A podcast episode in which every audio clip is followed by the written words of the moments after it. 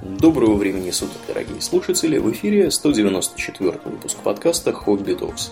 С вами его постоянные ведущие Домнин и Аурлия. Спасибо, Домнин. Итак, от тем печальных и болезненных э, мы переходим к более веселым, но более... Ну, не для всех, скажем так, веселым. Не, не для всех веселым, да, но загадочным. Потому что, да, угу. мы сегодня поговорим про эзофреников, а, про шизотериков. Подожди. Не, не получилось. Сейчас, подождите. Э, эзотериков, вот. Да. Как, как да. эти сумасшедшие называются. Угу. Что вообще за странное слово такое эзотерика? Это греческого происхождения слово, мне кажется, да? Как и вообще, да, вот как какой-нибудь дурацкий термин, стопроцентно какого-нибудь греческого происхождения. Это что-то внутреннее, потому что да. эзо, эзо это внутрь. Угу. Соответственно, экзо, наоборот, снаружи. Поэтому экзотика это, конечно, что-то такое далекое и невиданное. А, то есть э, эзотеризм это э, некие, некая система знаний и практик, которые направлены на внутренние тайны, которые таятся в каждом человеке, в его душе. Ну и что более важно, знают эти тайны только избранные. Их э, немного, и они тщательно скрывают вот, как правительство практически, да, всегда да, скрывает. Все обязательно скры- скрыто должно быть. При этом, кстати, до сих пор есть такие метастазы в башке у людей. Угу. некоторые люди, довольно многочисленные, до сих пор думают, что истинное знание должно обязательно быть секретным. Вот, и поэтому они очень удивлены, когда там какие-нибудь э, научные здания не охраняются роты автоматчиков с танками. А то набегут и секреты все узнают. Люди. Ну, справедливости ради, вот, например, я побывал не так давно в институте имени Губкина, известном как Керосинка. Угу. Так вот он э, как бы подшефный Газпромовский институт. Угу. И я туда не мог пройти по загранпаспорту. Из-за параноидальной какой-то охраны абсолютно вот, я с огромным трудом там задействовав э, заведующих кафедрами, которые меня там провели под, а, под а почему? Почему так? Ну, потому что страшные тайны про нефть можно узнать, наверное. А как бы загранпаспорт у тебя, как бы для понимания, российский был? Российский, разумеется. У тебя другого нет. У меня другого быть не может, я гражданин России. Но Ск- это покровы. Да, подозрительным каким-то. Уж не шпион ли я? Да, да, по, по заграну, кому придет в голову по загран Да, в общем, бывает, конечно, такое. Но в целом эзотерика это такой зонтичный термин, под который подкатывается все. Угу. Это и разные псевдонауки типа астрологии, алхимии, вот. Это и мистико-философские течения, такие там вот как йога, mm-hmm. там, как э, суфизм исламский, э, каббала иудейская. Это и многие ереси в христианстве былые, вот сейчас вымершие. Это и сам, самые разные новодельные шарлатанские системы типа теософии, мадам Блаватской, угу. всяких там рериховских бредней. А масоны, Домнин, масоны, масоны примыкают? Тоже, тоже примыкают, потому что у масонов очень запутанная вот эта внутренняя структура, и они по э, некоторым признакам очень хорошо попадают под гностицизм. Но это чуть по попозднее. Я думаю, что Давайте... если бы тамплиеров в свое время не разогнали, они бы тоже вписались. А у тамплиеров тоже были всякие внутренние обряды, которые что-то там такое символизировали, и это в том числе, кстати, давало пищу для обвинений в ереси. Угу. Было такое. Э, вообще, давайте перенесемся с вами тысячи на четыре лет назад.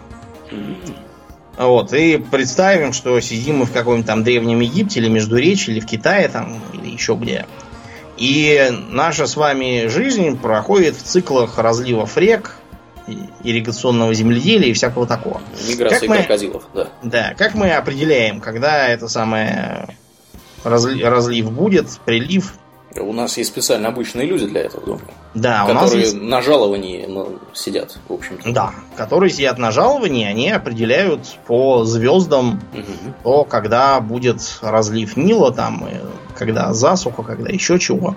Изредка они могут показать еще какие-нибудь интересные фокусы, например, а, продемонстрировать нам затмение Солнца. Да. Да. Вот, по, которая сперва после их заклинаний случится, а потом, когда они другие заклинания скажут, наоборот, кончится. Да, ну, на всякий случай мы всегда держим мужиков э, с топорами, если они вдруг э, Чё, не, не будут да, напутают, чтобы быстренько голову им отрубить, и солнце вернется назад. Да, да. Вот. И это целая система. У нас есть храмовые кварталы, где здоровые комплексы, на которых жрецы практикуют разные тайные искусства и обучают других. Например, вот э, как можно взять и сделать ровное квадратное здание, причем не сарай там, который можно на глаз прикинуть, а огромное, как гробница там или дворец. Просто так не получится, правильно? Не получится. Прямой угол рассчитать там километр на километр это дело немыслимое для несведущего в геометрии человека. Ну, вы поняли, да, к чему я клоню? К тому, что практически все современные науки, в том числе точные и естественные, mm-hmm. главным образом точные и естественные, происходят как раз из жреческих манипуляций, и поначалу они воспринимались э, как нечто среднее между священнодействием и, собственно, наукой. Поэтому никакой разницы между наукой и всякими там духовными практиками поначалу никто даже и не продумывал проводить. А, что интересно, в том же Китае это со временем э, вылилось в э, такое чисто светское э, традиционное правительство, вот эти вот конфуцианские философские школы, э, вот, которые руководили министерствами и ведомствами. И из них всякая мистика выветрилась. Остались только чисто светские ритуалы. И бюрократия. Угу, такой интересный финал эволюции. Но Китай, он просто длинный, как бы, очень там за столетия и тысячелетия много чего могло развиться. Да, ну, как бы напоминаем, что государственность Китая порядка 5000 лет имеет истории, если что, если кто-то вдруг забыл. Да, что интересно, ну, то есть государственность Египта теоретически тоже имеет, но только сравнивать какое-нибудь там древнее царство с Египтом, допустим, Птолемеев, а Египет Птолемеев сравнивать с Египтом Мухаммада Али, а Египет Мухаммада Али с э, Египтом фельдмаршала Асиси, это несколько разные вещи. Да. Вот. И что интересно, а, невежество тогда воспринималось в том числе и как, э, как пренебрежение религией, mm-hmm. богами, там, всяким таким. Вот был, например, такой э, лидер братьев-мусульман при Джамаль Абдан Насаре в Египте в прошлом веке, он как-то раз обозвал э, режим Насера невежеством. За это его тут же схватили и повесили. Вот, Аурельян, да, ты представляешь, те, кто-нибудь обвиняет тебя в невежестве, тебе, конечно, будет досадно, вот, но я не думал, что ты будешь хватать человека за шиворот и вешать его на сосне. Да. Дело просто в том, что джаилия это очень старый термин, как раз вот из тех времен. Он означает не невежество как таковое, он означает э, до исламскую эпоху. То есть э, его обвинили фактически в отпадении от всей исламской цивилизации. Такого Насер, конечно, стерпеть не мог. Преступное небрежение религии, да. собственно. Поэтому, да, и, и повесили того братца. Угу. Вот. Но постепенно э, цивилизация развивалась наука, философия, мистика и религия как-то постепенно так расходились все шире. И э, ярким проявлением этого стала греческая философия. Вот мы как-то сейчас воспринимаем философию как что? Как какое-то сидение и размазывание мыслей по древу о том, что, что есть лучшего и так далее. Но для древнего грека философия означала буквально науку. Потому что само по себе слово философия означает любовь к мудрости, любомудрие. И, между прочим, до новейших времен, скажем, естественно-научных специалистов называли натурфилософами. И всякие там академии естественной философии означали вовсе не то, что там все сидят за стаканом вина и разглагольствуют о том, что естественно, а что нет. Это просто была Академия естественных наук. Так и называлась. А, вот. И когда мы говорим, скажем, о таких греческих философах, как Пифагор, Платон, а, мы говорим не только о философии как таковой, но еще и об их взглядах на мистику. Потому что Пифагор, помимо знаменитой теоремы и стишков про свои штаны, которых у него, разумеется, не было, потому что какие черту штаны могут быть. Да, кстати, математики, кстати, очень ругаются, когда им про штаны про это напоминают, потому что как бы это полный бред. Да, никакого, никаких штанов. Да, уж тем более во все стороны, которые равны. Как да, это какие-то странные штаны. Шарообразные штаны, что ли, или кубические. Шаровары, что ли. В зависимости от того. Э, вот, так что да. В общем, Пифагор известен нам как математик, но э, вообще есть э, такие сомнения в том, что он так уж сильно увлекался математикой, поскольку он был главным образом э, философ, этолог, и он организовал целую религиозную школу имени себя. Вот, и э, жили они по всяким правилам, которые он пытался гармонизировать с помощью математических правил. Вот, он э, считал, что э, все нравы и обычаи должны следовать э, правилам арифметики и всяким там равенствам и гармониям, и тогда это поможет достичь божественного статуса вот, и все такое. Значит, из-за вот этой вот э, идеологии он оставил очень странные правила для своих последователей, из-за чего эта школа, в принципе, потом изогнулась. Например, нельзя откусывать от целой булки почему-то. Э, видимо, чтобы не нарушать не целое. Чтобы, чтобы целое не смешивать с частным. Я не знаю, наверное. Чтобы целое не смешивать с чавкающим. Ну, может быть. Моя, Потом, такой. например, нельзя было подавать э, руку э, правую. Левую, наверное, было можно, но я, я не знаю. Правую, например, можно было подавать только другим пифагорейцам или своим родителям. Вот. А, и, и, и свое имущество надо обобществить. Тоже. Это как это? Ну, это значит, что... А, вы понимаете, просто это все-таки 500 лет до нашей эры, и получалось, что пивгорейцы такие приходят к своим семьям говорят, вот, значит, э, мой угол, который технически является семейным имуществом, он теперь имущество пивгорейской общины, а вы как бы никто. И что вызывало да, недовольство людей. Ну и даже рассказывали, что якобы он попался э, своим врагам, не решившись бежать через бобовое поле, потому что в эту его систему воззрений почему-то входило поклонение бабам. Неизвестно, так это или нет, но вот эти вот отсылки к бабам, они, да, встречаются у современников, и считается, что э, чего-то он там такое к ним испытывал. И из пифагорейца потом э, появилась такая псевдонаука, как нумерология. Вот, о том, что цифры и числа влияют как-то там на людей, что из цифр можно составлять всякие там заклинания, Например, вот э, э, цифра 2 означает женское начало, а цифра 1 мужское. Почему-то. Непонятно. А, да. да, ну, а, например, э, 6 обозначает семью, добро, заботу, почему-то обиду, злость. Каким образом одно сочетается с другим, я не, не очень понимаю. Ну вот, э, эта нумерология потом пролезла много куда, в том числе и в кабалу. И, и из этого, кстати, многие кабалу с нумерологией путают. Э, как, это не одно и то же? Да, это не одно и то же внезапно. В, в практическом смысле это все выливалось в то, что нумерологи пытались вычислять характер по дате и времени рождения, высчитывать какое там количество углов чему должно соответствовать. Э, короче, много всякой ерунды напридумывали. Пивгорейство потом э, перешло в э, частично воззрение Платона, вот, которое в итоге вылилось в неоплатонизм.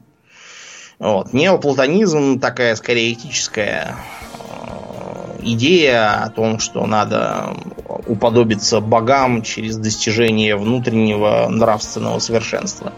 Я пытался про него читать, ничего не понял, потому что я все-таки не сказать, чтобы, конечно, самый приземленный человек на свете, но как-то если передо мной поставить неоплатонизм и нравственное совершенство, а рядом поставить э, пиво и кусок конской колбасы, я, наверное, совершенства не достигну. Э, совсем. Домнин, вопрос э, из зала. Имеет ли неоплатонизм что-либо общее с платонической любовью? Я думаю, многих Разумеется, этот имеет. вопрос. разумеется, имеет. Именно из неоплатонизма оно и происходит о том, что любовь нужно испытывать вот такую вот возвышенную, духовную и нравственную, а плотскую это как-то нехорошо. Что интересно, это вообще э, к странным взглядам древних греков на любовь относилось. Вот, э, э, скажем, про любовь к женщине, особенно к жене, у них довольно мало всего понаписано. А вот возвышенная любовь э, между гомосеками, этого у них полным-полно было. При этом э, считалось, что э, хорошо, когда совсем еще молодые безбородые мальчики э, балуются со взрослыми дяденьками. Борода. Таким образом у них да, вырабатывается характер. Я, честно говоря, затрудняюсь понять, что там может вырабатываться такое из этого. Вот. Э, и вы можете почитать, кстати, в тогдашних э, произведениях, что там какой-нибудь философ такой говорит, ах, там у моего любовника уже начинает расти борода, и нам придется расстаться. Потому что, опять сюрприз, э, взаимоотношения уже взрослых и больших геев осуждались.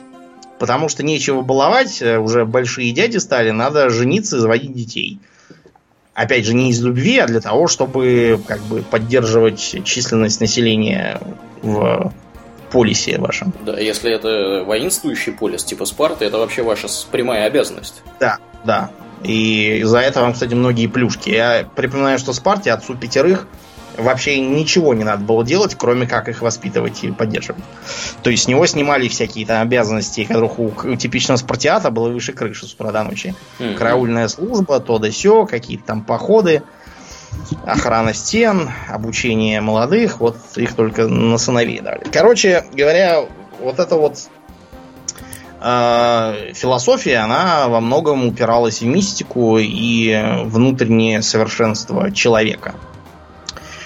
А кроме того, все еще сохранялось преклонение перед Ближним Востоком, в частности Египтом и Вавилоном. Э, вот тогда, наверное, появился характерный для европейцев синдром загадочной заграницы, вот. И даже когда Пифагор пиарил свои эти воззрения, он доказывал, что якобы ездил в Египет и там чуть ли не у личного жреца фараона что-то там такое узнал. Э, образ этих вот волшебников в колпаках и хламидах, он списан с представления о вавилонских звездочетах. Угу. Так что все Гэндальфы и Дамблдоры, они все Могут оттуда. сказать большое спасибо. Вы большое спасибо. Да. Да. Угу. Э, ну и раз уже упомянули про звездочетов, да, как раз развелась астрология вот, из э, наблюдений за звездами. Потому что если звезды, оказывается, предвещают разливы Нилы и прочие дела, а также там можно по ним наступление холодов там или тепла руководить и плавать по морю, ориентируясь по ним, то это все неспроста. Если уж такие могучие силы, как моря, приливы там всякие разливы Нила повинуются им, то как может не повиноваться жалкий человечишка? Поэтому тут же поперли составление гороскопов, э, систематизация всяких там типажей. Вообще это характерно для всей античной на- наука, мистика, философии составление типажей. Причем, э, как правило, они... Э, вот темпераменты, допустим, да? Э, я, например, судя по тестированию, сангвофлегматик какой-то. Вот. Э, что вообще за странное название? Сангвиник, флегматик? Ну, это, я так понимаю, была теория по поводу того, какие в организме есть жидкости. Да, да. вот это я к чему веду, того, что все, все они стремились систематизировать там на несколько стихий там или еще чего-нибудь. И вот сангвиник, это у которого сангва, то есть кровь преобладает а который флегматик, у того преобладает флегма, то есть слизь, и он из-за этого... Э, нет, не слизкий, вот, он из-за этого такой медлительный и невозмутимый. А у кого э, холе, то есть желчь, тот холерик, он поэтому желчный. Желчный. Несмотря на то, что все это пол, полнейший бред, не имеющий никакого отношения к реальной человеческой физиологии, Вот. Э, тем не менее, почему-то вот эти вот типажи до сих пор э, сохранились, теперь уже как психологические, скорее, портреты. Вот. И э, благодаря вот этому мы сейчас с вами должны, открыв газету, тут же уворачиваться от всякого там э, девы, Сегодня у вас все получится. Попробуйте завязать с героином. Весы. Ваши финансовые дела наладятся. Ой, это мы вас с рыбами перепутали. А вы умрете и так далее. Вот. И это все далекие наследники тогдашних а, астролога-астрономов, потому что, опять же, и астрология и астрономия никак друг от друга не отделялись. Угу. Поскольку совершенно реальное наблюдение за звездами, там, составление звездных карт и э, отмечание того, как э, по э, по календарю они все смещаются и все такое, они сочетались с рисованием созвездий, выдумыванием про них мифов, и, и я вот, например, абсолютно не способен узреть созвездие. То есть, как меня Аурелиан не пытался научить определять большую медведицу, я что-то так ничего и не определил. По-моему, это какая-то мешанина. Никакого ковша я там не вижу. У тебя просто не слишком богатое воображение, Домнин. Надо, ну, надо знаешь, выходить за пределы. Чтобы вообразить, э, что вот эти вот горящие точечки это какая, какое-то созвездие малых псов, и, или какой-то там стрелец куда-то скачет э, с Орфеем вместе. Мне кажется, там надо сильно злоупотреблять веществами, а фантазию иметь. Ну, Я, наверное, слишком все-таки поземленный чувак. Да, наверное. понимаешь, ну, как бы проблема какая? Тебе не нужно объяснять э, дофига всего, что происходит вокруг тебя в природе, что за тебя уже объяснили э, научным образом твои предшественники.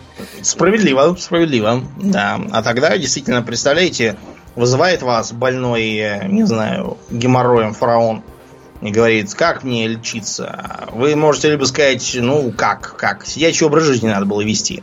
И вам отрубят голову, либо вы можете его заморочить тем, что у него луна в первом доме, вот, и поэтому ему нужно прикладывать какие-нибудь припарки. Огурец. А там, да, огурец с грядки. Толченый. Угу. А там, может быть, он помрет, и отвечать за это не придется. Уже новый будет фараон. Молодой и без геморроя. Да, да, да. Так, ну и как, как бы, угу. Там же еще в зависимости, кто когда родился, разные были плюхи. Там, кто родился такого числа, такого, я не знаю, такой-то луны, кто это секой-то луны. Вот, тоже важно было для, так сказать, понимания, что это за человек. Да, составляли всякие прорицания того, каким будет царствование новорожденного наследного принца. В основном что... хорошим. Да, так, тогда же появились все эти оракулы бесконечные, которые старались давать максимально туманные предсказания, типа того знаменитого э, «Если ты пойдешь на войну, то сокрушишь великое царство». Царь пошел на войну, проиграл, ну и как бы да, сокрушил собственное. Только свое. Да, вот, э, ну, в общем, таким вот образом сложились э, зайчатки вот этой вот э, чепухи, которая во многом дожила до наших, наших да, до наших дней. В виде каких-нибудь белых православных магов и да. прочих граждан, прорицательниц, ясновидящих, потомственных, вот, и так далее, и тому подобное. Просто определенная как бы, категория людей не очень хочет заниматься трудом. Да. Вот, и придумывает разные способы, как им не заниматься, но при этом намазывать масло на да. хлеб. С икрой. С икрой, желательно. желательно, да. Кроме того, э, в эту же эпоху начинает зарождаться алхимия. Опять же, из названия видно, что тогдашние люди преклонялись перед Египтом, потому что э, как бы химия это вроде как старое название Египта, поэтому химия это вот египетская наука. По сути. Ну и алхимия тоже. Только ну, это арабский да, вариант. С арабским. Когда арабы завоевали Египет, тогда да, они тоже за это взялись. Несмотря на то, что сейчас полагают, будто бы алхимия это такая как бы химия, только с дурацкими инструментами и в каком-нибудь звездчатом колпаке, а откройте любую игру, где есть алхимия, вы обнаружите, что там это либо какая-нибудь прикладная миксология, типа как в World of Warcraft, да, uh-huh, uh-huh. с заготовлением лечебных зелий и зелий невидимости, либо это, ну, нечто вроде магии там какой-нибудь. Только повелевающий, допустим, металлами. В реальности вас не должно обманывать вот это вот э, сходство чисто внешнее с современной химией. Что еще раз повторяем, тогда это все было скорее мистическое, философски духовным учением и разделять э, твердое научное знание с философскими представлениями не умели. Из-за этого все вот эти вот испарения, э, возгонки, прокаливания, все это такие, знаете, метафоры. То есть, когда вы, там, допустим, возгоняете что-нибудь, превращая это в испарение, да, то вы как бы э, помогаете ему перейти на более высокую духовную форму существования. Из этого же э, проистекает идея трансмутации там, свинца в золото, потому что э, поскольку золото не поддается химическим реакциям с большинством известных кислот, особенно в ту пору, угу. то считалось, что он наиболее благородный металл. А, допустим, железо, которое ржавеет на счет раз, оно, наоборот, считалось презренным металлом. И вот как бы эм, предполагалось, что они все сродни друг другу, и одно можно э, одухотворить в другое, и это все должно было помочь самому алхимику тоже одухотвориться и стать э, выше, мудрее и вообще там э, святым там чуть ли не сделаться. Вот это вот все. Что, в принципе, не так далеко от истины, потому что, как бы, все вещества, которые существуют в природе, они отличаются друг от друга просто количеством протонов, да, нейтронов, электронов. Да, конечно, вы можете получить там из свинца золото, но... Только, да, очень, дешевле очень, будет да, очень дорого это поехать куда-нибудь, да, копать его там. А, при этом что э, вот эту вот похожую на современную алхимию все знают, а то, что была внутренняя алхимия, почему-то никто про нее не вспоминает, потому что с современной точки зрения явный бред. Э, особенного размаха она достигла в Китае, потому что там э, тамошние э, мистики хотели не просто э, какие-то там металлы отдельно менять, а менять э, их соотношение в теле человека и прописывали своим царственным покровителям всякие там пилюли, которые помогали им чего-то там сделать с собой и сделаться не бренным человеком, а, допустим, таким эм, нефритовым големом, бессмертным и неподвластным старению. Э, из этого, например, э, проистекает странный обычай делать нефритовые захоронения. Вот знаменитые нефритовые принцы, в Азии были раскопаны. Угу. Представьте себе, что э, тело бальзамированное, его в такой экзоскелет из нефрита заковали замкнутый, как в доспех. И в таком виде вот он и лежит. То есть получается такой своего рода анатомический саркофаг. Угу. Четко следующее тело. Разумеется, само тело там внутри уже давно истлело, он пустой, а сам вот, вот нефритовый доспех остался. Э, теоретически оно должно было все наоборот сделаться. Это нефрит должен был в него перейти, он тогда как бы должен быть стать нетленным. Но, может быть, он как-то, видимо, стал нетленным в смысле того, что он стал невидимкой или не знаю.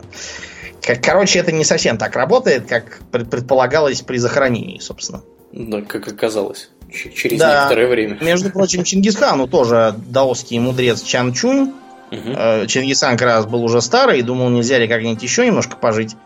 И он поэтому опрашивал всяких специалистов по этой части. Вот Чан Чунь к нему приехал, э, впаривал ему всякие даосские идеи. Чингисхану очень понравилось с ним философствовать на досуге. Вот. Но когда Чан Чунь стал предлагать ему принимать специальные пилюли для долголетия, ему его советник Юлий Чуцай напомнил, что он уже двух таких императоров, принявших пилюли, видал. Что-то они сразу померли. Не зажились, да. Да, так что Чингисхан отправил Чанчуни обратно с грамотой о том, что даосские монахи люди хорошие, их налогами облагать нельзя. Да, ну что, в принципе, понятно, да, почему как бы двух он императоров таких видал, потому что, вообще говоря, организм человека, он, если пребывает в состоянии отдыха часто, человек много спит, вот, хорошо кушает и так далее, он сам себя чинит.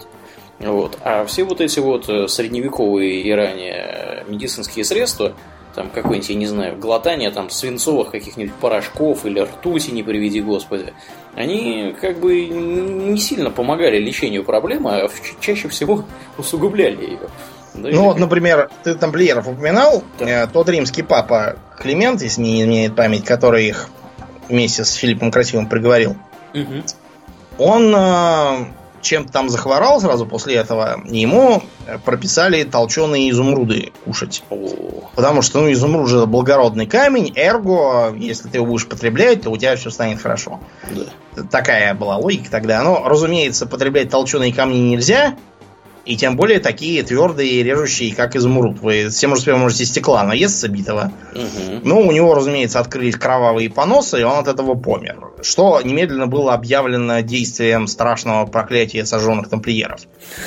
Конечно. Я не знаю. Мне кажется, если вы собираетесь питаться битым стеклом, то даже если тамплиеры вам наоборот будут что-нибудь хорошее предрекать, это вам все равно не поможет.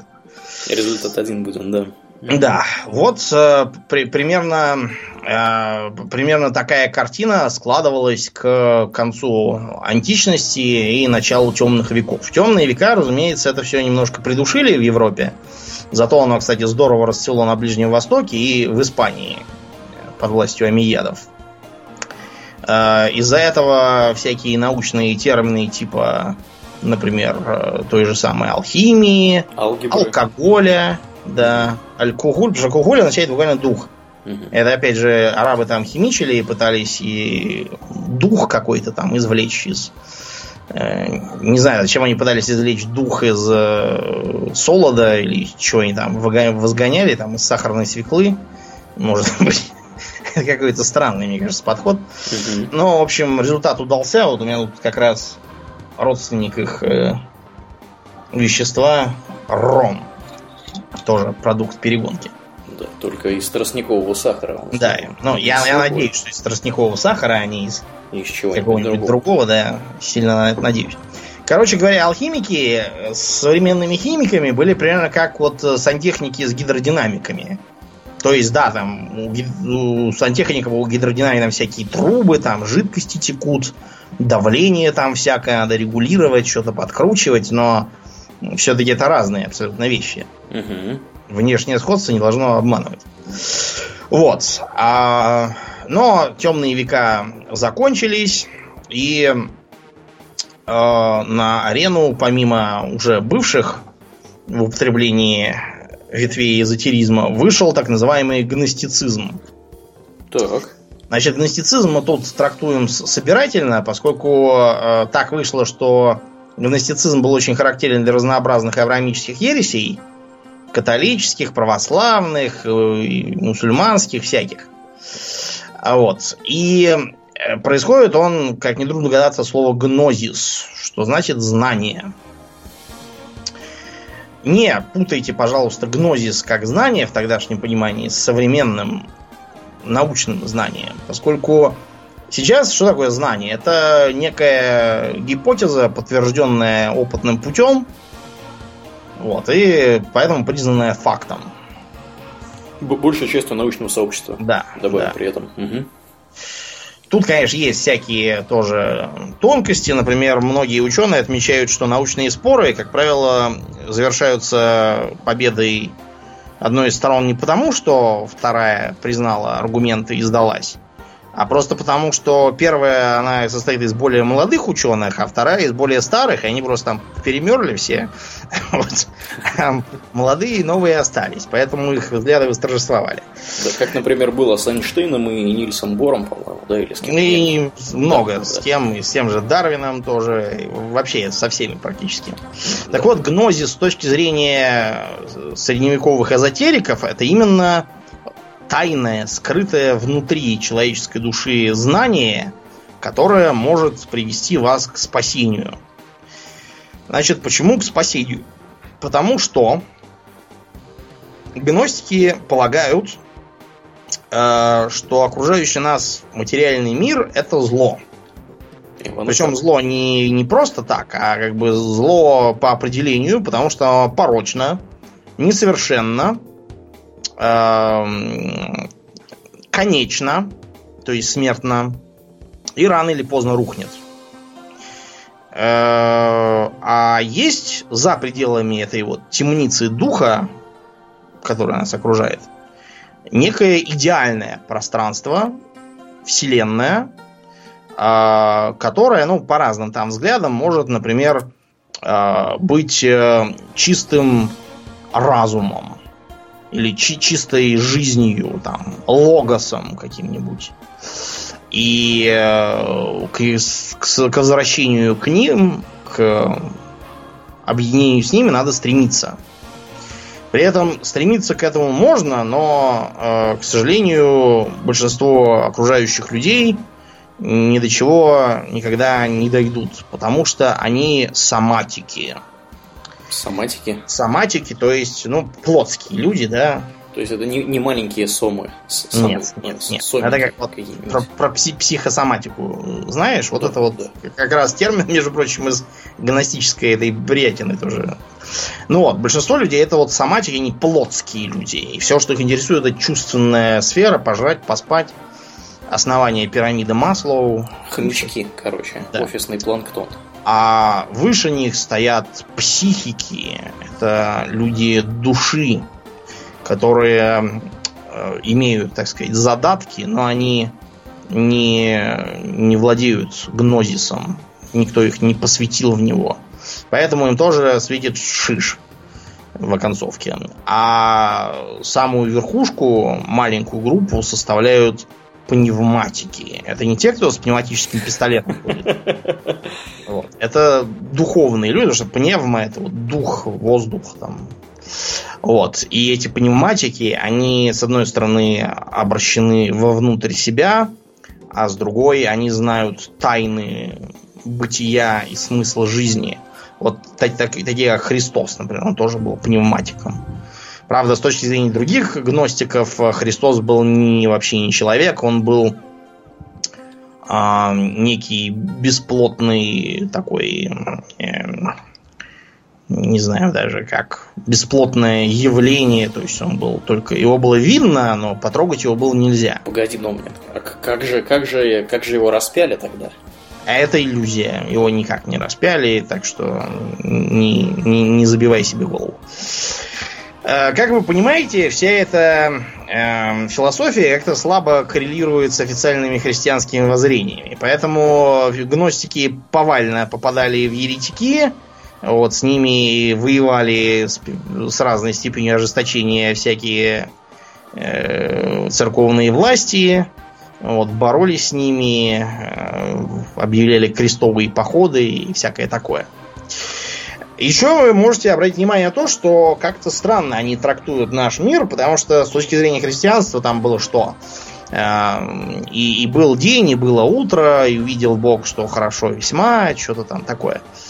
Мы это, когда были студентами, просто мы читали по-арабски Ветхий Завет. Угу.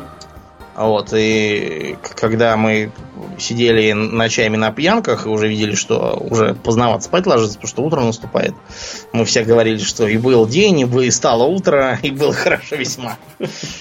Так вот, а как-то это все не коррелирует с темницей духа и всяким таким. То есть понятно, что Бог выгнал там Адама и Еву из э, райского сада, то есть произошла неолитическая революция мифологизированный и все такое, но все-таки Бог всеблаг, всемогущественен и все такое.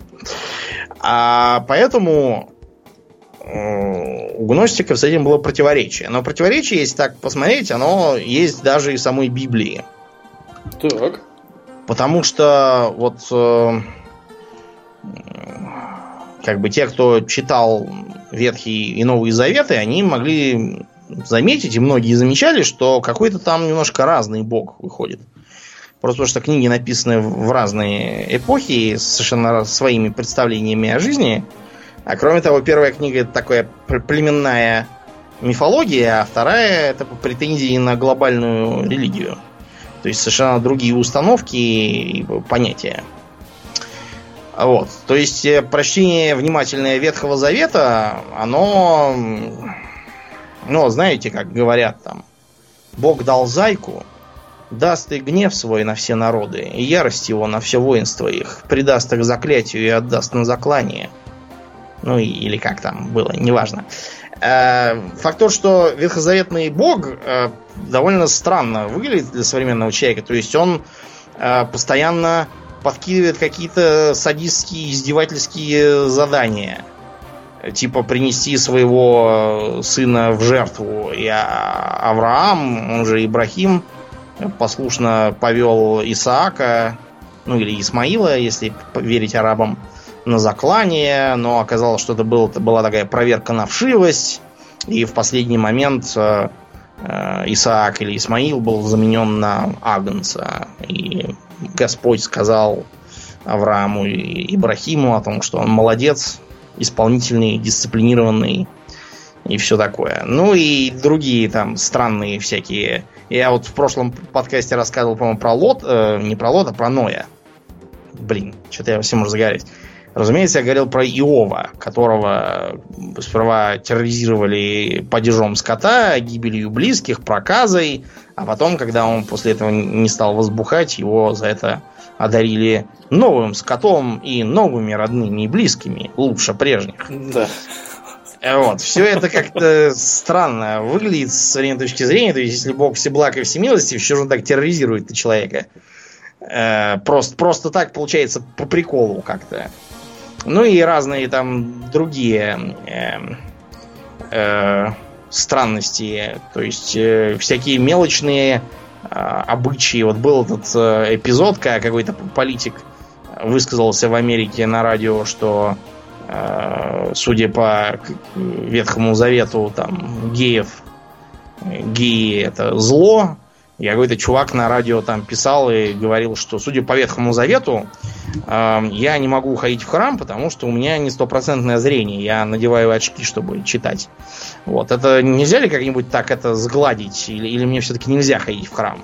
Или вот э, написано, что э, если мой сосед сажает на одном поле семена двух разных э, видов, то его надо побить камнями. Надо ли мне его лично побивать камнями, или это можно возложить на членов его семьи? А вот еще написано, что я могу продать своих детей в рабство. А, мне бы хотелось уточнить э, расценки регулируются ли они Ветхим Заветом. Но, в общем, вы поняли, все-таки архаичное произведение, и поэтому там понятия тоже такие архаичные. Так вот, это противоречие между э, старыми понятиями Ветхого Завета и э, всякими не подставь другую щеку и прочими э, проповедями любви и миролюбия в Новом Завете, оно вызывало у э, многих людей в средние века вопросы. Они додумались в итоге до того, что э, мир ветхий, ветхозаветный был сотворен э, несовершенным творцом Демиургом, Демиург буквально обозначает мастер, ремесленник, творец, создатель. И вообще-то в христианстве вполне официальным демиургом называют в том числе и Бога. То есть это просто творец. Угу. Но вот у, у гностиков демиург это какой-то криворукий бог, который создал плохой и негодный мир, вот, и в который затянуло наши с вами многострадальные души. И вот мы теперь тут паримся, в результате этот э, кривой и косой мир в итоге все-таки погибнет. Вероятно, вместе с этим демиургом, у которого руки-крюки. И, и все мы, растут. Да, все мы тоже накроемся медным тазом. Поэтому нужно искать вот тот гнозис в себе, становиться духовным и, соответственно, возноситься, пока не поздно. Между прочим, интересно, что это очень э, похоже на концепцию Средиземья, которую придумал Толкин. То есть, например, э, дар людей это именно смертность, а душа у них бессмертная. И они, соответственно, отправятся после смерти к Эру и Луатару а вот эльфы бессмертные, они ничего такого не будут делать. Они намертво прицеплены к миру. И поэтому этот мир, испорченный Марготом, угу. он рано или поздно тоже крякнет вместе со всеми эльфами. Правда, судя по дневникам профессора, поскольку Эру объективно и, безусловно, всеблагой, он и для эльфов какую-нибудь тоже придумает уловку, чтобы их оттуда вытащить. Но вот это вот как раз отражение гностических воззрений. Э, временами оно доходило до полного дуализма, э, испытывая влияние манихейства. Это такая индоиранская была религия, от зороастризма отпочковывалась. Смысл дуализма в том, э, что Бог и его противник, можно назвать дьяволом там, или злым богом каким-нибудь темным, вот как у у индо-иранцев, да, у них там Ахура Мазда и Ангара Манью, там они противодействуют друг другу. И вот эта вот борьба света и тьмы является э, смыслом происходящего в мире в той или иной мере все к этому относится. Так вот, э, если что, ортодоксальное христианство, оно яростно от этого дуализма открещивается. Когда э, булгаковский Воланд говорит, там, или кто там говорил, Мефистофель, что ли, у, у этого, у Гёте, о том, что он часть той силы, что вечно хочет зла и вечно совершает благо. Он это говорит не для того, чтобы потом тупые дуры постили эту фразу у себя в соцсетях, как они это делают. Он имеет в виду что? Что он действует по велению Бога, который его начальник. Дьявол Богу не равен. Дьявол нужен для того, чтобы создавать челлендж для людишек, чтобы им не было слишком легко, поэтому он их искушает нарочно. Это специально для их, так сказать, блага, чтобы им не было чтобы они не расслаблялись, чтобы у них был стимул бороться с соблазнами, с искусами, вот, э, осознанно выбирать добро, а не зло. Потому что какой смысл будет в их свободе, если как бы никаких э, стимулов к творению зла нет? Легко быть добрым, когда все хорошо. Понятно, да? То есть э, все вот эти вот э, популярные среди народа воззрения когда там рисуют э, Христа и какого-то рогатого чувака, борющегося в армрестлинге, это все гнусная ересь, между прочим. Так что вы там не брякните ничего такого священника. Ну, то есть можете брякнуть, что он наверняка сам никогда не знает. Такой же, как и вы. Все-таки тоже человек. Но вот этот вот дуализм, он э, важная часть эзотерики. И, между прочим, ветхозаветный бог Яхве, он во многих гностических ересях исполняет роль самого настоящего дьявола. Угу. Вот, да. А как бы добрый бог, он такой безликий, непознаваемый и абстрактный. Вот. Э, в принципе, тот или иной дуализм свойственен вообще очень многим философским воззрениям. Та же самая вот эта вот э, э, идея даосизма, да, там инь-янь, все эти там колесо сансары в буддизме, тоже, видимо, из той же самой серии мандалы, которые популярны в индуизме, джайнизме, в том же буддизме, тоже, особенно в тибетском. Вот, они тоже символизируют э, постоянное вращение, перетекание одного в другого, взаимопроникновение, взаимозависимости, чего, черт знает там, что еще. Вот. Э, гностицизм в средние века был очень серьезным конкурентом официальной церкви, на тех же самых катаров, альбегойцев ходили походами. Крестовыми. Да. Mm-hmm. Дело было не в том, разумеется, что люди очень интересуются тем, какой там демиург и дуализм. Их интересовало другое, то, что у катаров был э, четко прописанные обычаи бедности духовенства. Что да им что? очень нравилось, да, после жирных попов из официальной церкви. Угу. Это ну, их очень, да. Более того, я так понимаю, что они и не платили, собственно, никому ничего. Нет, а что платить? -то? Бедность же проповедуют. Ну, вот самая, же самая главная, так сказать, проблема. Поэтому да, католическая церковь, она просто волком выла от такого. Не могла терпеть такого унижения, да, да, да. Да, чтобы тут какие-то неплательщики завелись. Между прочим, в православии в России действительно записана такая ересь, как неплательщики. Не Они не платили вообще ничего и старались, да, вообще никакого отношения к государству не иметь. Вот, в результате, по-моему, на них даже в Советском Союзе плюнули и бросили их жить там, как хотят. Где-то в Сибири, куда они убежали. Да, но мы вот все говорим нам, что церковь там все это запрещала, а между прочим, э, церковь сама очень здорово занималась алхимией, астрологией. Папа Иоанн 23, если не изменяет память, он сам писал труды по э, астрологии, составлял всякое там. Правда, его же коллеги периодически запрещали алхимию в подвластных себе землях по разным причинам. Видимо, боялись, что они сильно трансмутируют золото, начнется инфляция и все рухнет. А, к концу Средневековья а, умами всех этих алхимиков и мистиков овладел герметизм. Не в том смысле, что они хотели закупориться у себя в доме и, не выходить никуда, а учение Гермеса Трисмегиста. Кто такой Гермес, Аурлиен?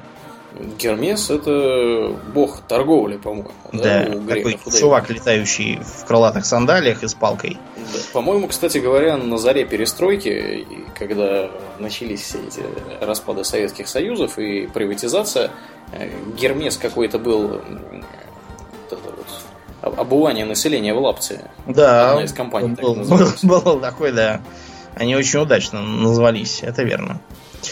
Ну вот, но тут, в общем, Гермес этот немножко не тот, то есть это как бы, опять же, из Египта при, пришедшая э, бредятина, а местный бог с головой Чибиса или Ибиса, я не могу понять, чем разница между Ибисом и Чибисом. И то, и другое птица вроде как с длинным носом. Пернатый Короче говоря, да, да пернатый вот этот бог тот, мудрости и книж, книжек, он у греков в эллинистический период ассоциировался как раз с Гермесом почему-то. Непонятно почему. А из, из этого получился вот такой вот э, непонятный легендарный э, мудрец по имени Гермес Трижды Умудренный, Трисмегист, который якобы написал э, серию книг, самой важной из которых является так называемая изумрудная скрижаль. Ух ты, звучит да. солидно. Но сейчас я тебе объясню, как она звучит истинно, без всякой лжи, достоверно и высшей степени истинно то, что находится внизу, аналогично тому, что находится вверху. И то, что вверху, аналогично тому, что находится внизу, чтобы осуществить чудеса философского камня. И подобно тому, как все вещи произошли через единого или через размышление единого, то есть логоса, так все вещи родились от этой единой сущности через приспособление ее, ну, в смысле, к ней. Солнце ее отец, луна ее мать, ветер носил ее в своем чреве, земля ее кормилица, вещь это отец всяческого совершенства во всей вселенной. Сила ее остается неиссякающей, когда она превращается в землю. Ты отделишь землю от огня, тонкое от грубого, осторожно и с большим искусством и такой вот словесный понос там до самого конца. В общем, из-за вот этой вот малосвязанной бредятины они тоже пытались вычитать какой-то зашифрованный смысл, который позволит им создать философский камень, прийти к бессмертию, всемогуществу и чего-то там еще, к познанию того, как ходят звезды и солнце. Значит, они из этого, из этих трех премудростей сделали, с одной стороны, алхимию, с другой стороны астрологию, а с третьей стороны теургию. Теургия это какая-то странная магия, основанная на призывании божественных сущностей. То есть это магия света. Такая. Да, а ей противостоит наоборот магия призывания всяких демонов Гаэтия. Вот, а теургия это хорошая вещь, потому что она призывает всяких ангелов и прочих серафимов с херувимами. Вот. В общем, вот, вот это вот э, послужило основой объединения всей постсредневековой алхимической мысли. И в эпоху Возрождения всякие герметические философы, герметические э, общества были чуть ли не в каждом крупном городе. Они все химичили, э, судачили. Вот, из них потом подпочковали всякие другие странные союзы, типа розенкрейцеров и масонов. Давай уж скажем пару слов про кто, что это за масон. Что такое вообще масон? Каменщик.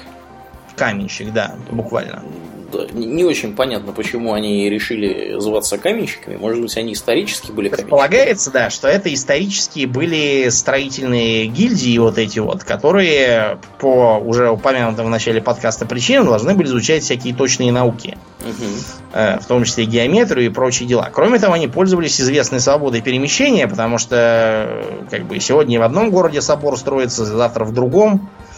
Вот, с местными силами не обойтись, придется прибегать к помощи транснациональной корпорации каменщиков.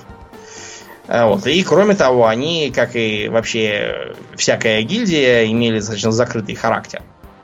Постепенно... Кого попало, не пускали к себе. Да. Постепенно из их всяких странных обрядов вступления и всяких там посвящений, но на самом деле, я не знаю, то есть, когда вы заезжаете на тюрьму, вас спрашивают, э, что жрать будете, хлеб с парашей или, или мыло со стола, это вот как бы то же самое. посвящение, которое позволяет как бы определить, достойный ли человек или недостойный. То есть ровно то же самое, как когда Пьеру Безухову закатали одну штанину, другой рукав, отобрали часы и деньги и повязали дурацкий фартук. Вот это все было испытаниями, во-первых, смирения, то есть то, что он будет стоять как дурак с закатанными штанами, а бессеребничество, то есть то, что с него часы и бумажник сняли, и еще там чего-то. И это, если что, это сюжет войны и мира. Да, да, да и про это там все можно почитать. Угу.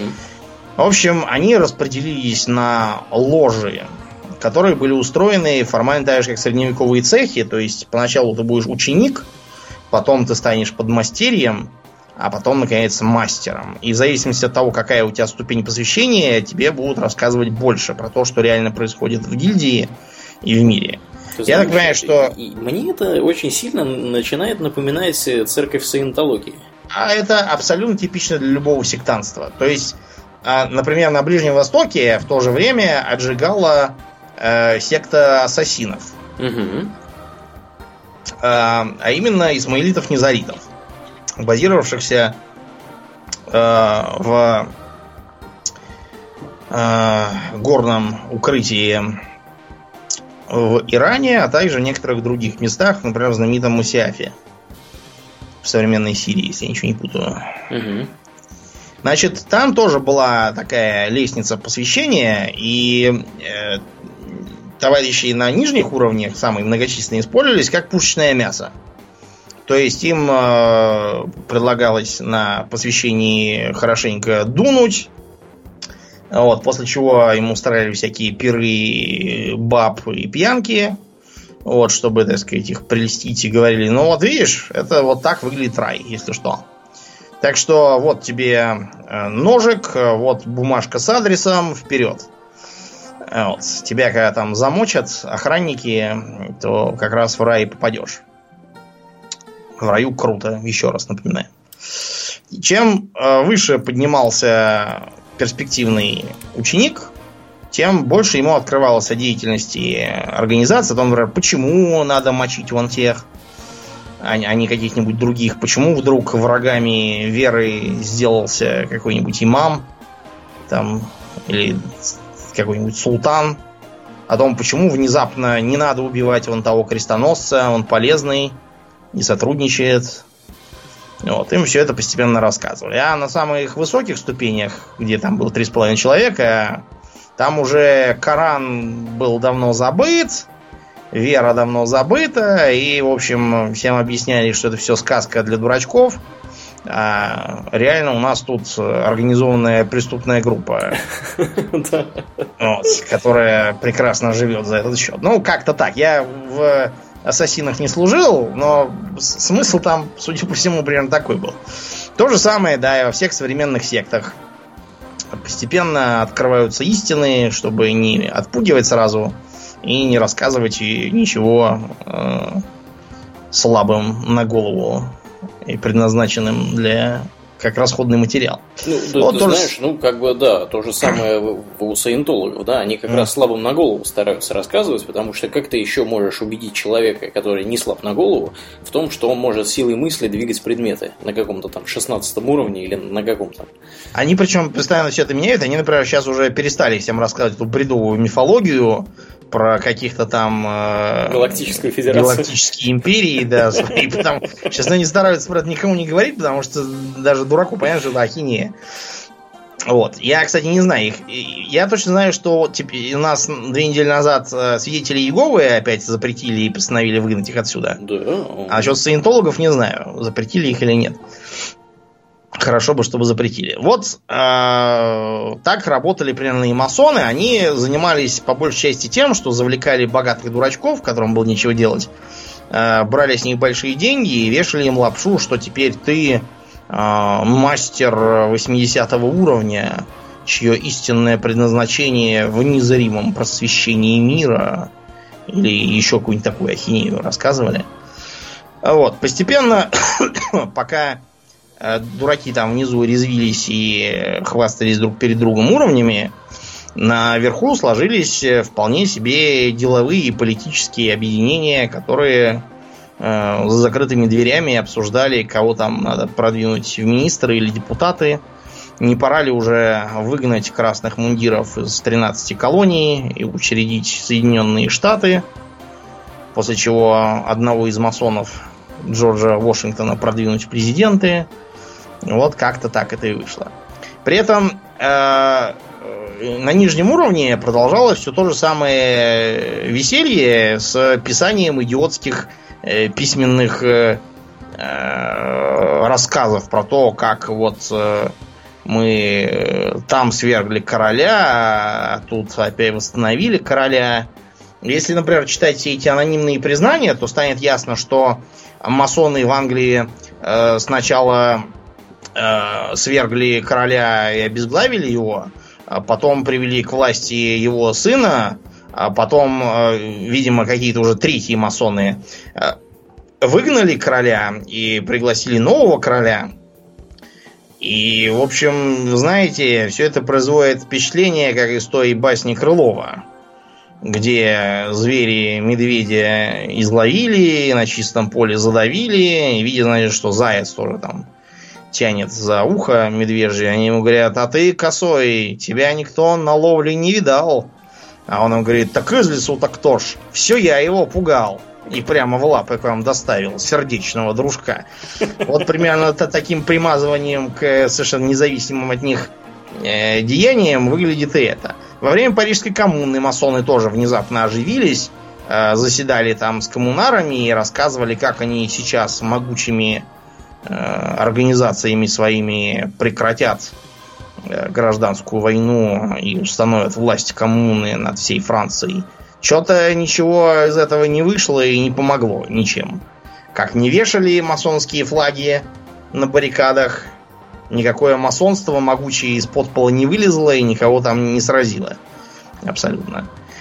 То же самое было и в России. Все рассказы про каких-то там мегамасонов, якобы свергших Николая II, это все на совести э, сказочников. Потому что реальные члены масонских лож из Петербурга в результате революции оказались в эмиграции и рассказывали, что во время революции они даже собрать их не могли всех вместе, потому что они все оказались одни левые, другие правые, третьи еще там какие-то четвертый за царя, пятый за военную диктатуру, шестым подавая учредительное собрание. Короче, вся это, все масонство тут же рассыпалось. Вместе со всеми своими бреднями. Вот. Ну и э, настала, к счастью, современная эпоха, когда, казалось бы, должно наступить царство разума и э, рационализма. Но, как обычно, нифига подобного. Во-первых, э, на Европу полилась очередная загадочная заграница, теперь уже Азия. В Азии оказались и йоги, и какие-то там гуру, э, и брахманы, и реинкарнация, и махатмы какие-то тоже взялись. Все это полилось э, на европейцев вместе со спиритизмом, реинкарнацией, экспедициями Рериха – Кришнаитами. Еще, да, кришнаи, но кришнаи чуть попозже были, а вот как раз в начале 20 века поперли йоги. А, блин, с чем у тебя ассоциируется слово йога? Йога? Да. С, с девчонками в штанах в обтягивающих. И вот эти вот, да, повязках на башке, чтобы волосы да, не да, да, да, да. Которые наклоняются, нагибаются и рассчитывают избавиться от целлюлита. Не-не-не, не, ты про ты про других девчонок говоришь. Ты говоришь про тех, которые аэроб, аэробикой занимаются. А эти, а эти девчонки, они, короче, они берут коврик, раскатывают его такой длинный. Вот, и на нем, значит, там какие-то смешные позы Асаны. делают, растягиваются как-то и всякое такое делают. Вот это ну, у меня да, да, как-то так. Такое, на самом деле, йога, которая популярна на Западе, это вот как раз своеобразная гимнастика, хатха-йога, или как это называется, да, хатха. Которая действительно, да, всякие дыхательные упражнения, там, помогающие успокоиться и все такое.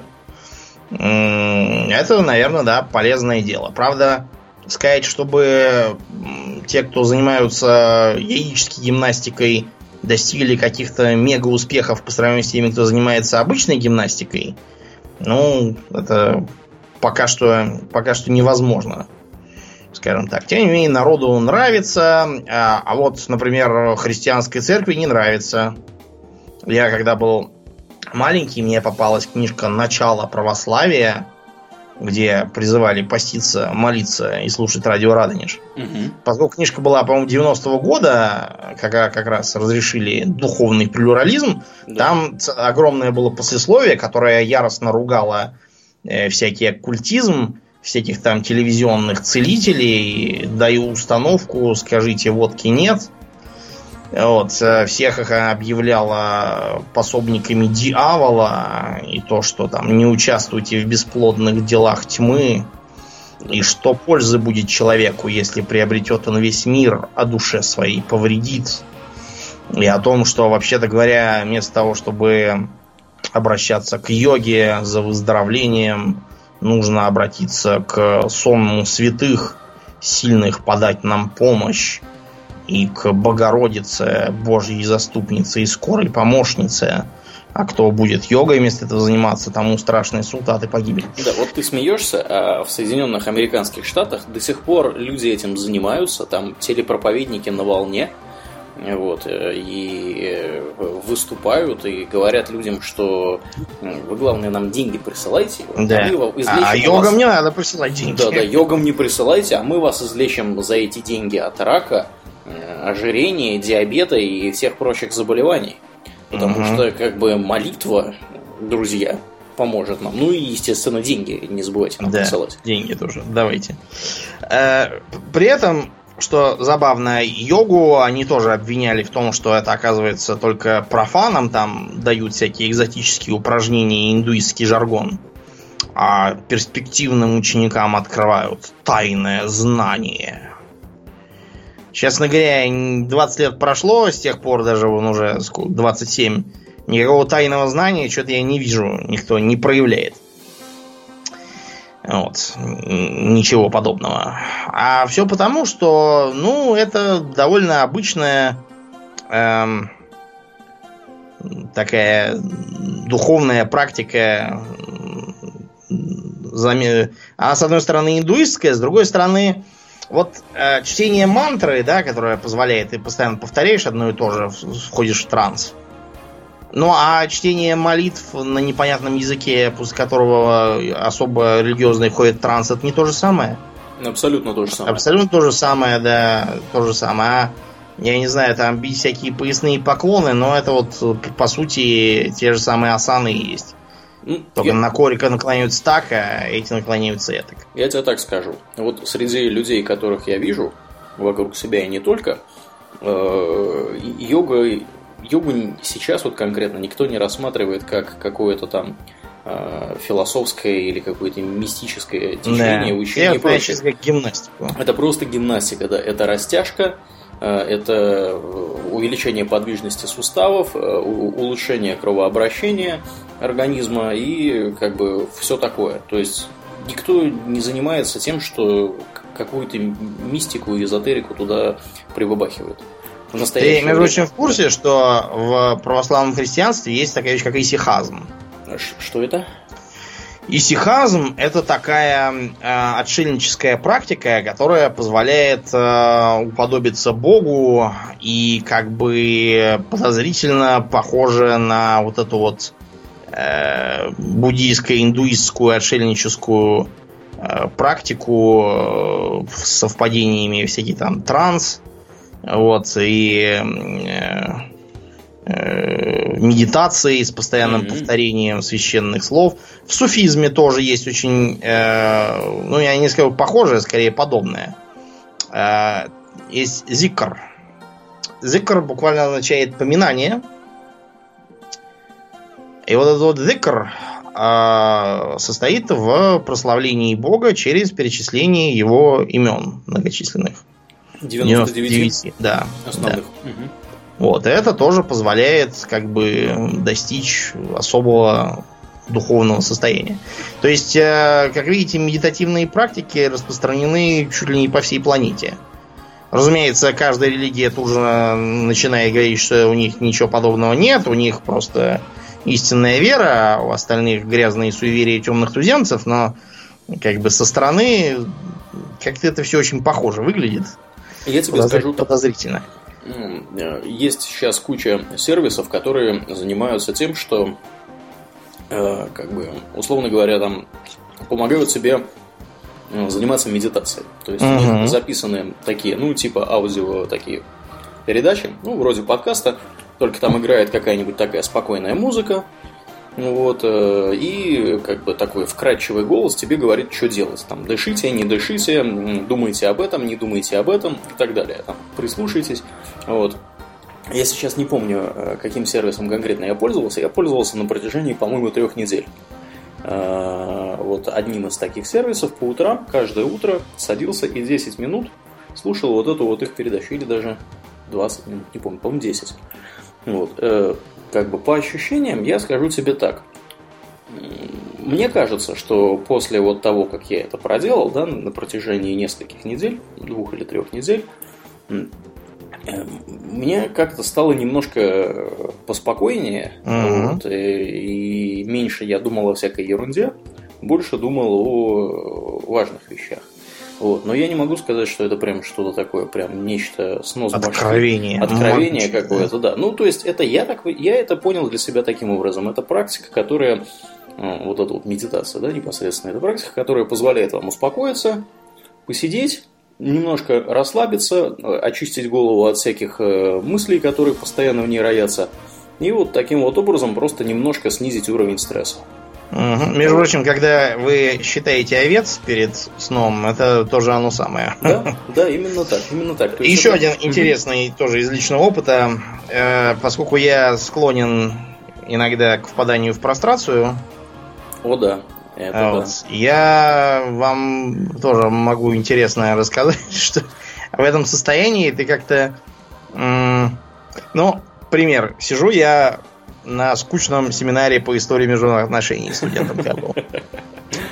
А, скучно, потому что это по истории Европы. А я терпеть не могу историю Европы современной, потому что выглядит она так. Первая мировая война, Вторая мировая война, Э, встреча в городе Бауэрхоф Брой Баумштадт, в котором подписали бумажку с названием из пяти слов, по которой снизили на 5% тарифы. Повторить 20 раз. Только с разными дурацкими деревнями немецкими. А вот, то ли дело в Азии, что там все время, то война, то революция, то полпот, то Мао Цзэдун, то еще чего все весело, индо-пакистанские войны, испытания ядерного оружия, сукарно, сухарто. Султан в общем, Брунея. Да, да, в общем, я поэтому сидел, думал о чем-то таком своем и не заметил, как тоже впал в какое-то состояние. И тут, значит, меня спрашивают, Буренок, что произошло? Вот я не могу вам сказать даже про что был вопрос, на самом деле. Я говорю, демилитаризация Рейнской зоны. Почему я это сказал, фиг знает. Тут профессор такая, да, хорошо. И продолжил. Даже не понял вопроса, но ответил я абсолютно правильно. Потому что я до сих пор могу сказать, что там была за демилитаризация, в каком году, и как, как я вообще на это ответил. Э, довольно забавно. В общем, э, интересная вещь, только мы вас хотим предупредить вот о чем. Если вы в интернете увидите про тульпу и прочие дела, не делайте ничего подобного, потому что сделаться шизиком э, на всю жизнь очень легко, а починить все это будет трудно. Не занимайтесь ерундой, никакая тульпа вам не нужна. Что такое тульпа? Давай в двух словах сообщим. Ну, это такая во воображаемая, воображаемый глюк, который с тобой, и с ним можно общаться и видеть его. То есть это твой воображаемый друг? Вроде того, да, да, да. Да. Не делайте этого, не нужно вам ничего подобного. ну и э, давайте проедемся по современным бредням популярным, которые в интернете постоянно нам впаривают, и о том, почему, почему это все чушь. Э, чего только не найдешь. Настрадание предсказамуса. А, блин, ты читал какие-нибудь предсказания эти самые? Катрены? Катрену, да, да, да, да, в свое время где-то нашел и кое-что почитал. Ну, там все настолько расплывчатым языком написано, что да. можно Почему? любой можно? Катрен можно в события ближайшей недели вписать вообще легко. Да, типичный Катрен выглядит э, в стиле, когда рак на горе свистнет, и в четверг прольется дождичек, тогда без сомнения наступит морковки на заговение. То есть а, абсолютно к чему угодно может быть привязано. Э, и более того, э, когда вы видите Катрену, которая очень э, точно указывает, допустим, на теракт 11 сентября или там еще чего-нибудь, это чушь. Такого Катрена не было, его придумали. То же самое относится к пророчествам Ванги о том, что, опять же, про 11 сентября, про какие-то там другие дела. Я вам хочу сказать, что, во-первых, ничего подобного она не предсказывала, а предсказывала она, например, ввод советских войск в Чили, которого не было. И, пожалуйста, выбросьте вы эту вангу из головы. Какая-то там полуграмотная шарлатанка, э, задействованная два раза, чтобы морочить голову Тодору Живкову руками местного КГБ. Это не, никакой не пророк, не чудо, не откровение, это просто глупая разводка, на которую мог купиться только этот самый Тодор Живков, славный своими э, речами в стиле «Сегодня мы открываем этот прекрасный завод полупроводников, но скоро мы откроем завод полных проводников». С таким уровнем образования и интеллекта, конечно, неудивительно, что он купился на эту вангу. Да, не, не отходите от сценария, уважаемые, читайте по бумажке. Да. А, вот. Ну и, э, тем не менее, действуют целые плеяды шарлатанов, причем они каким-то образом умудряются десятилетиями работать. Mm-hmm. Если Кашпировские и Чумаки все как-то уже давно сдулись, то до сих пор периодически в ящике можно видеть одну и ту же бородатую рожу Павла Глобы. О, да, да, да, да, да. Он же а- астролог, да, по-моему? Да, этот астролог, при, при этом, по-моему, сколько он раз женат был уже? Три или четыре? Как-то странно для астролога. Не смог предсказать. Да, почему-то астролог все предсказывает как кому-то не тому. Вот, он э, умудрился напредсказывать перестройку того, что э, Горбачев, оказывается, будет э, сидеть до 96 -го года, вот, что Ленинград, Новгород э, и Сахалин будут свободными городами, о том, что в 99 году родится великий правитель, третий спаситель Земли, и будет править на нашей территории на протяжении 7 лет. Но можно, конечно, сказать, что в 99 действительно один великий правитель, конечно, не родился, но состоялся, скажем так. Я думаю, Но... знаешь, да, в ближайшее время Владимир Владимирович никуда не собирается. Да, уже 7 лет давно прошли. Мне кажется, что еще 7 лет, еще 7 лет будет. А в 2000 году, оказывается, будут катаклизмы на юге. Но на юге постоянно катаклизмы, не только в 2000 году, а вообще всегда. Году, да. да, на юге это круглый год такое. И опять же, под катаклизмом можно понимать все, что угодно. Да? Можно природную стихию, там понимать какой-нибудь прорыв дамбы, террористическую атаку, я не знаю, падение метеорита, все, что угодно можно вписать uh-huh. в эти катаклизмы. А в 2008 году Киев должен был погибнуть и возродиться. Но... Да, не знаю, каким образом. Тут Львов может, говорят, скоро погибнуть, погребенный под кучами мусора, но это все-таки не Киев. А в 2032 году, вот слава богу, до чего мы еще не дожили, что мы можем посмотреть, будет ли там такое. Угу. На 2032 Англия потеряет мировое господство. Какое у них может быть мировое господство? У них 200 танков осталось. Так вот, потеряет она мировое господство от правителя, рожденного в этом самом 99 году после смерти Белой Дамы. Какой Белой Дамы? После этого начнется эпоха правления женщин, а Спаситель начнет править 2032 года, он будет говорить на славянском языке, и все будут стараться изучить его. Спаситель Караул. или язык?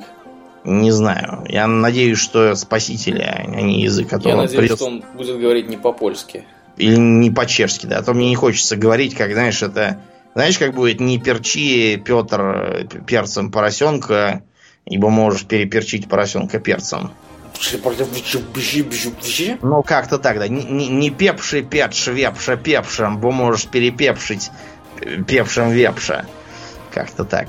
Ну, я был близок, признаю это. Да, ты был близок. Ну, в общем, в общем, вы поняли. Тем не менее, этот глоба до сих пор периодически появляется э, в ящике, что-то там опять пророчит и э, прекрасно себя чувствует. Да, это, это интересный феномен, кстати говоря, друзья, потому что если он стабильно появляется в ящике, значит его передачи кто-то смотрит.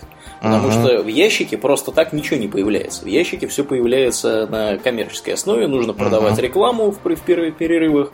И если кто-то смотрит это, и кому-то можно продать рекламу, пока он смотрит вот это, я так понимаю, что это должно быть довольно нехилая доля населения.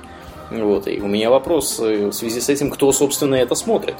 Ну, понимаешь, вот смотрят те же самые, которые читают э, гороскопы и говорят, ну, все как прямо про меня, несмотря на то, что проведено огромное количество опытов, показывающих, что все эти гороскопы, э, как вам сказать, вот вы открываете гороскоп, там написано, там, львы, уделяете больше внимания семье, близнецы, будьте внимательны на работе. Вот кто-нибудь может сказать мне, что если лев будет более внимательен на работе, то это плохо? Или если близнецы будут лучше относиться к своей семье, это плохо? Там просто дают какие-то советы в стиле капитана очевидности, mm-hmm. которые э, годятся абсолютно для всех. Кроме того, работают определенные эффекты э, человеческой психики. Например, э, вот этот вот э, знаменитый эффект Барнума, да? Угу. Когда тебе говорят, ну, вы человек, в общем, неплохой, э, довольно, конечно, способный, хотя иногда бывает ленитесь. Вот, э, в принципе, вы дружелюбный, хотя вам иногда нужно, бывает, побыть наедине с собой. Вот э, я подозреваю, что я сейчас абсолютно всех наших слушателей описал. Потому что это настолько расплывчатое и неконкретное описание, что э, подойдет 99%, кроме какого-нибудь, я не знаю, там, ученого Перельштейна или Анатолия Вассермана, которые являются уникумами, и поэтому слегка не так себя ведут, как все. Кроме того, э, тому же самому Глоби и всем этим телевангелистам помогает еще один интересный эффект, такой эффект доктора Фокса. Так, Был а такой опыт, когда э, на, на аудиторию профанов выпустили э, красивого, хорошо одетого мужика с поставленным голосом и э, красноречием по имени доктор Фокс, который перед ним полчаса нес полнейшую пургу просто, вот, которая сама себе противоречила и э, как бы являлась абсолютно антинаучной ахинеей. Тем не менее, не все такие, когда их опросят, говорят, да, вот очень-очень э, умно сказано, все так и есть. Гигант а когда, мысли. Отец, а когда да, после демократии. этого, да, им дали нормального ученого, который им вполне научную информацию толкал, просто, конечно, скучным языком, и говорят, ну, это какая-то ерунда, ни о чем Вообще. Да. А ты знаешь, Домнин, что люди, которые выглядят э, более опрятно и ухоженно, и вообще, в принципе, более красивые, зарабатывают в среднем больше, чем люди, которые выглядят как э, менее опрятные и менее а так, красивые. Так, так и есть, да. Поэтому, э, если вы будете читать речи одетым в рванье и э, при этом, не знаю, там, шепелевить, допустим, угу то вы гораздо меньший отклик будете иметь, чем если вы будете красивой, красноречивой, с приятным голосом. Угу. Так что вот. Ну и, ну, и наконец... да, да, пример американских телеевангелистов всяких, да, он, собственно, это и подтверждает в очередной раз. Конечно. А, примерно так вышло, знаешь, со многими артистами немой эпохи. Когда появилось звуковое кино, оказалось, что у многих звезд э, да, дурацкий голос, дефект речи там или еще что-нибудь такое. Mm-hmm, mm-hmm. И поэтому они из звезд моментально вылетели, несмотря на то, что еще вчера были там мега величинами. Ну и, наконец, есть такая вещь, как эффект Даннинга Крюгера. Если попросту, дурак всегда кажется себе очень умным. И наоборот. Да. Очень умный, умный всегда недооценивает свои да. возможности. Э, вот давайте пример. А, если мы спросим, скажем, пятилетнего малыша, что такое свет – Средний малыш уверен вам заедет, это когда не темно. Угу.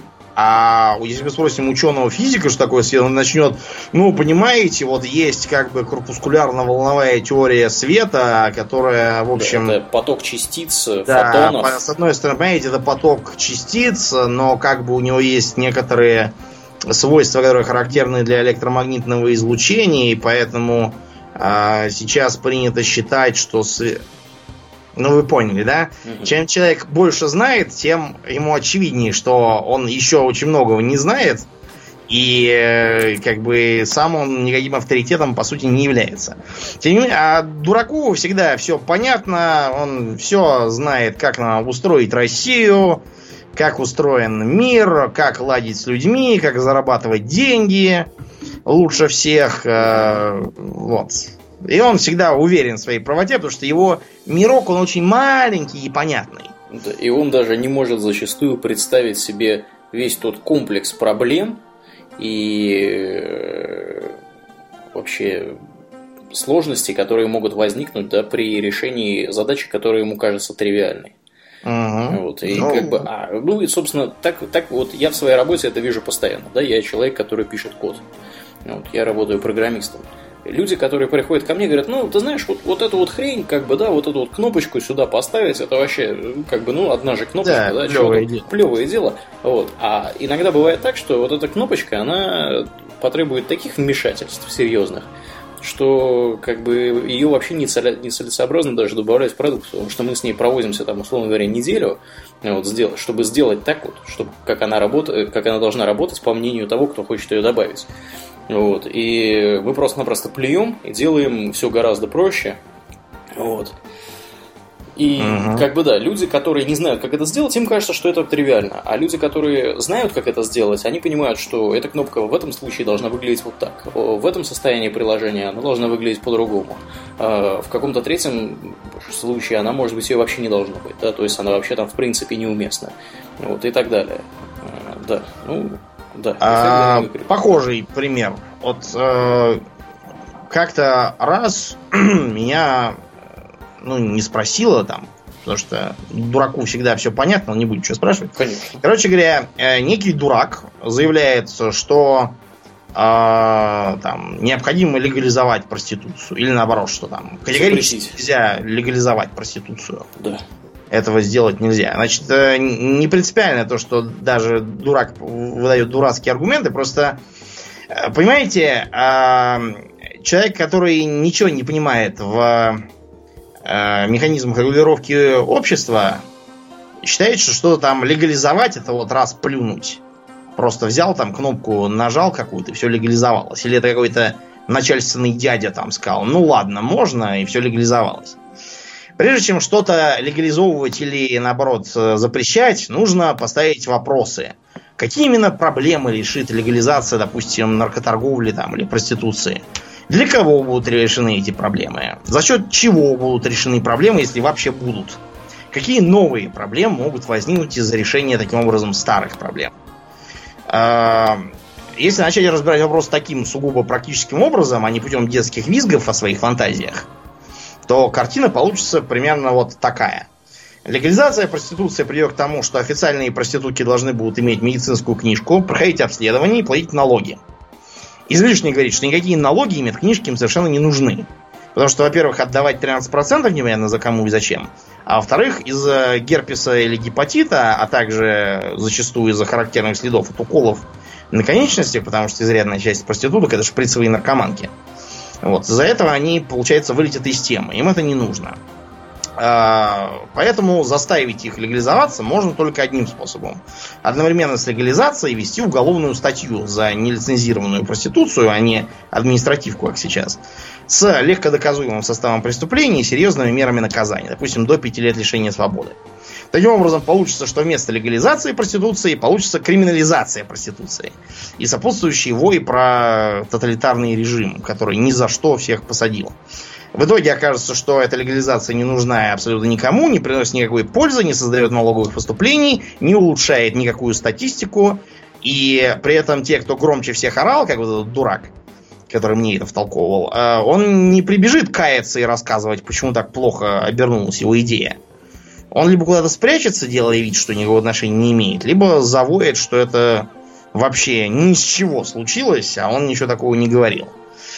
Так вот э, устроено это все, поэтому, к сожалению, э, горизонт познаний у дураков будет весьма узок.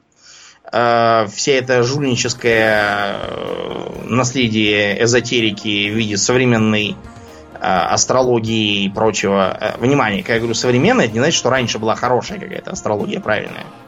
Это значит, что раньше было просто невозможно доказать, что вся эта астрология чепуха. Потому что тогда был такой уровень развития человеческой мысли.